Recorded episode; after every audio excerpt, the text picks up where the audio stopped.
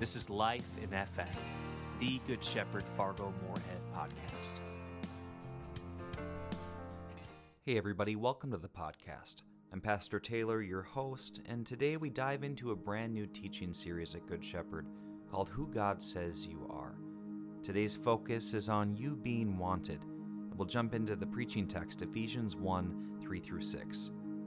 All praise to God, the Father of our Lord Jesus Christ, who has blessed us with every spiritual blessing in the heavenly realms, because we are united with Christ.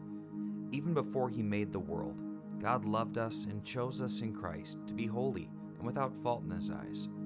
God decided in advance to adopt us into His own family by bringing us to Himself through Jesus Christ. This is what He wanted to do, and it gave Him great pleasure. So we praise God for the glorious grace He's poured out on us who belong to His dear Son. We jump into our preaching this week. This is Life in FM. When you look in the mirror, what is it that you see?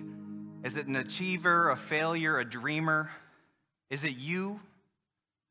Are you in the future? Are you in the past? Do you even see yourself at all? And however you answered that question, why do you suppose it was that you answered it in that particular way? Something in the past, something in this very moment, a hope or worry that you carry into the future. Now, our life experiences in the past and even the present hopes and plans that we're prioritizing and working our way toward in the future, it affects us in the here and now. However, like Jeff Bridges' conundrum of misidentification of the dude and Jeffrey Lebowski, I think that we are often caught in the middle of a case that is mistaken identity. And while Pastor Taylor probably shouldn't endorse this movie, band leader Taylor says that it's one of his favorites.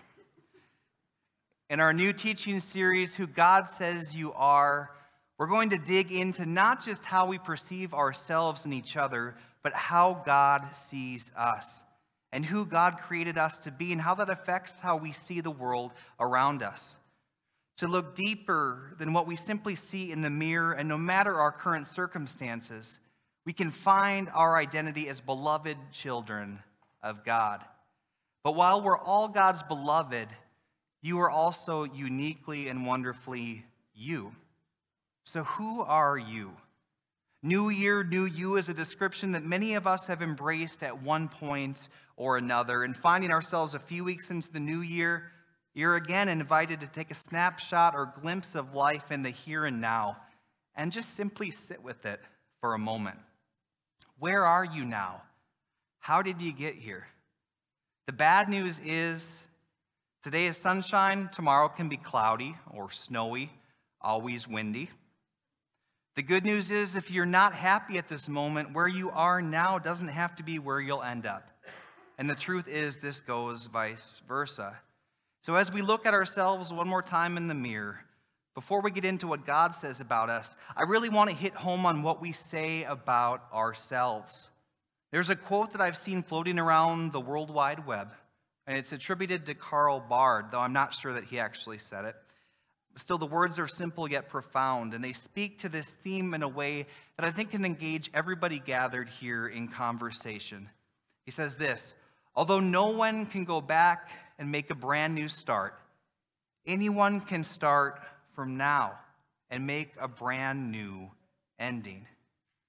Think about that for a moment. Although no one can go back and make a brand new start, anyone can start from now and make a brand new ending. Part of our brand new might be loving ourselves like God loves us for the first time in a while. Part of our brand new might be recommitting to living a life of faith. And this is needed work for all of us as individuals and as the church. Discovering our true selves can transform the lives that we live 24 7. The experiences we partake in, how we share it with others. You see, who you are matters. And if we have a skewed view of ourselves, we probably have a skewed view of other people too. And while not everyone is kind and well intentioned, it's probably okay to furrow our brow on occasion the moment that we begin doing the dance of labeling or avoiding or separating is the moment that we begin to view humanity through a lens of mistaken identity. Where the unity that Christ gave the world on the cross is set aside, where we assume that God can't possibly be for them, where we're superior and others are inferior. Whatever it may be in your life and whatever side of the conversation you land on today, know it's not the way that God desired for us. You see, God created the world and we're told that it was good. And throughout the Old Testament, we heard time and time again of the things that we did to God, that we did to creation, that we did to each other, that just weren't that good. And we still do this today if we're honest. If we're in a low point today, I, I, hope that you stay strong, that you seek help, find somebody to talk to. Be true to yourself about your needs.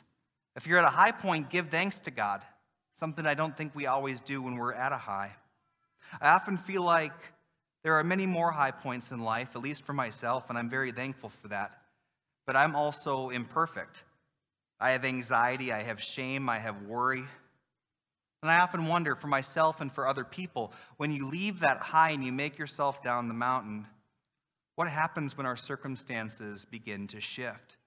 When we're on the other side of judgment, when we are at our lowest point, when we can't recognize the person that's staring back at us in the mirror, when we have mistaken identity.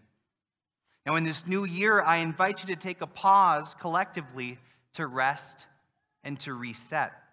As individuals and as a church, I want you all to know that you are loved, you are wanted, you have value far beyond these walls.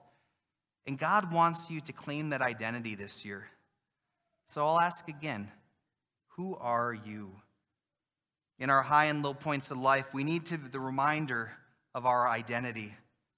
Now, we have a sign hanging in our house at the, the Wilson household that says, Remember who you are and whose you are. And it inspires me uh, to rem- be reminded every single day, not only of who God is, but how God sees the world, how God sees me, and how God is inviting me to see the world that God created and loves, to seek unity, to live boldly. Now, in our preaching text today, Paul's letter to the Ephesians, he said, All praise to God, the Father of our Lord Jesus Christ, who has blessed us with every spiritual blessing in the heavenly realms because we are united in Christ. Even before he made the world, God loved us and chose us in Christ to be holy and without fault in his eyes. So, again, here's that reminder that God created us to be good and to be loved, but we don't always live into that love and we're not always good. But God decided in advance to adopt us into his own family by bringing us to himself through Jesus Christ. And this is what he wanted to do and it gave him great pleasure, we're told. So we praise God for the glorious grace that he's poured out upon us through his dear Son. If you take nothing away from today, more than this, be okay. I want you to hear these words. You are loved, you are chosen, you're part of God's family. And we're called to share in this love together, unconditionally with each other. So, how do you remember this truth? Of your identity and of God's active work in your life, and the call for us to share it. Maybe it's a song this week that will meet you not just in this moment, but will spill into the rest of your week, like the constant reminder that God is love and we are God's beloved. For me, it's the song that we just sang together I am who you say I am. It's this modern song that speaks perfectly to how I envision a conversation with God and a proclamation of how I'm going to live out this conversation out loud in the world just as I am. And they're simple words, but they're words that I believe we need to hear, words that we need to claim and proclaim. So when we hear these words, I'm chosen, not forsaken, I am who you say I am. You're for me, not against me. I am who you say I am. And who the Son sets free, oh, is free indeed. If we get to claim that I'm a child of God, yes, I am. And in my Father's house, there is a place for me. I am a child of God. Yes, I am. Now, this song might be new to some of you. My three-year-old, my three-year-old has it memorized. And while there's moments where more depth is desired for me in worship, there are other times when the church and the language that we use actually serves as an unintentional divider to those who gather in our sanctuary, members and guests alike. It's why we sing Jesus Loves Me here at Good Shepherd when we baptize kiddos, because we want individuals of all ages, even our youngest members, to hear and experience the gospel in the simplest of ways. No matter our circumstances, as we ask this question of who God says we are, this is who we are. It's here in the song we're chosen, not forsaken.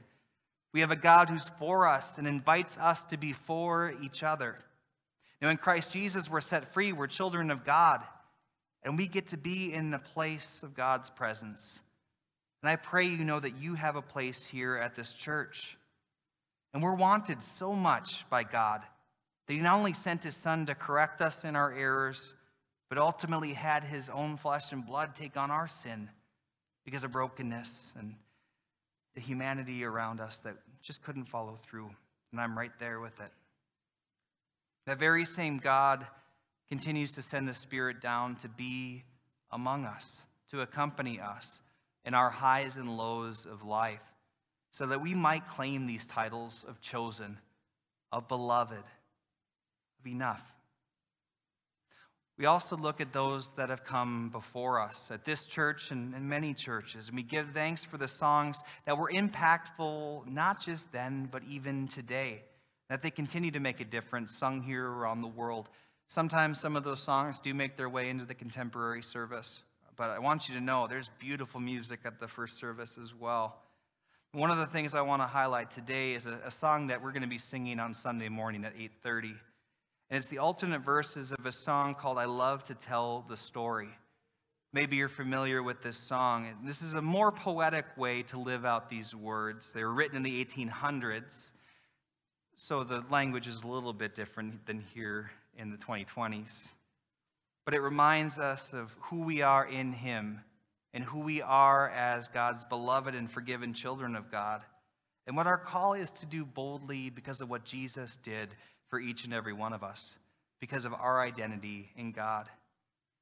Check out these words Christ Jesus, pure and holy, without a spot or stain, by wicked hands was taken, was crucified and slain, and now the word is finished. The sinner's debt is paid. Because of Christ the righteous, the sin of all was laid. A wonderful redemption. The price of sin is paid. Salvation is accomplished. My heart is unafraid. For God has raised Christ Jesus to show the work was done. His glorious resurrection declared the victory won. And finally, the Savior of all people has brought his peace to you.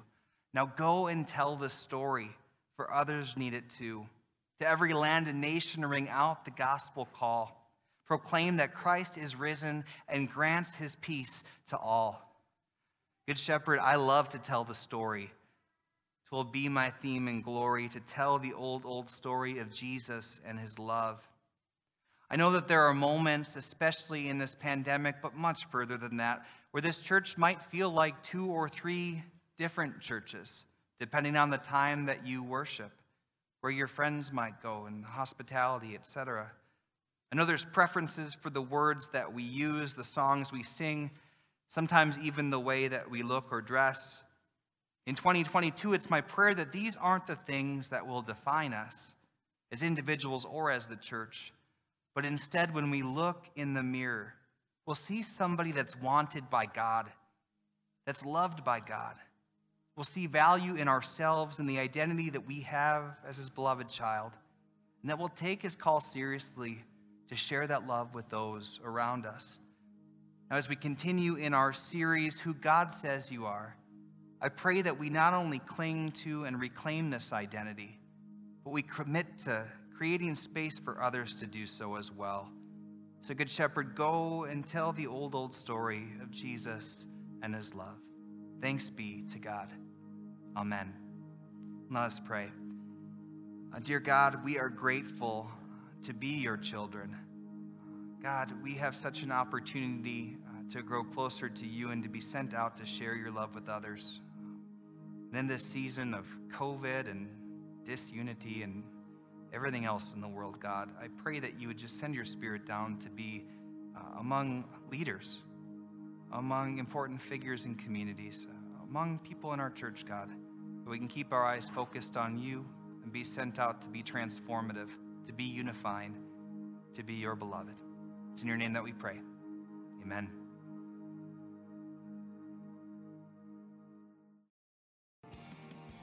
Make sure you subscribe to this podcast, check back weekly for new content, and if you'd like to support this important ministry of Good Shepherd, you can go to our website, knowthegoodshepherd.org/giving for a one-time or recurring gift, or you can text a dollar amount to the number 84321.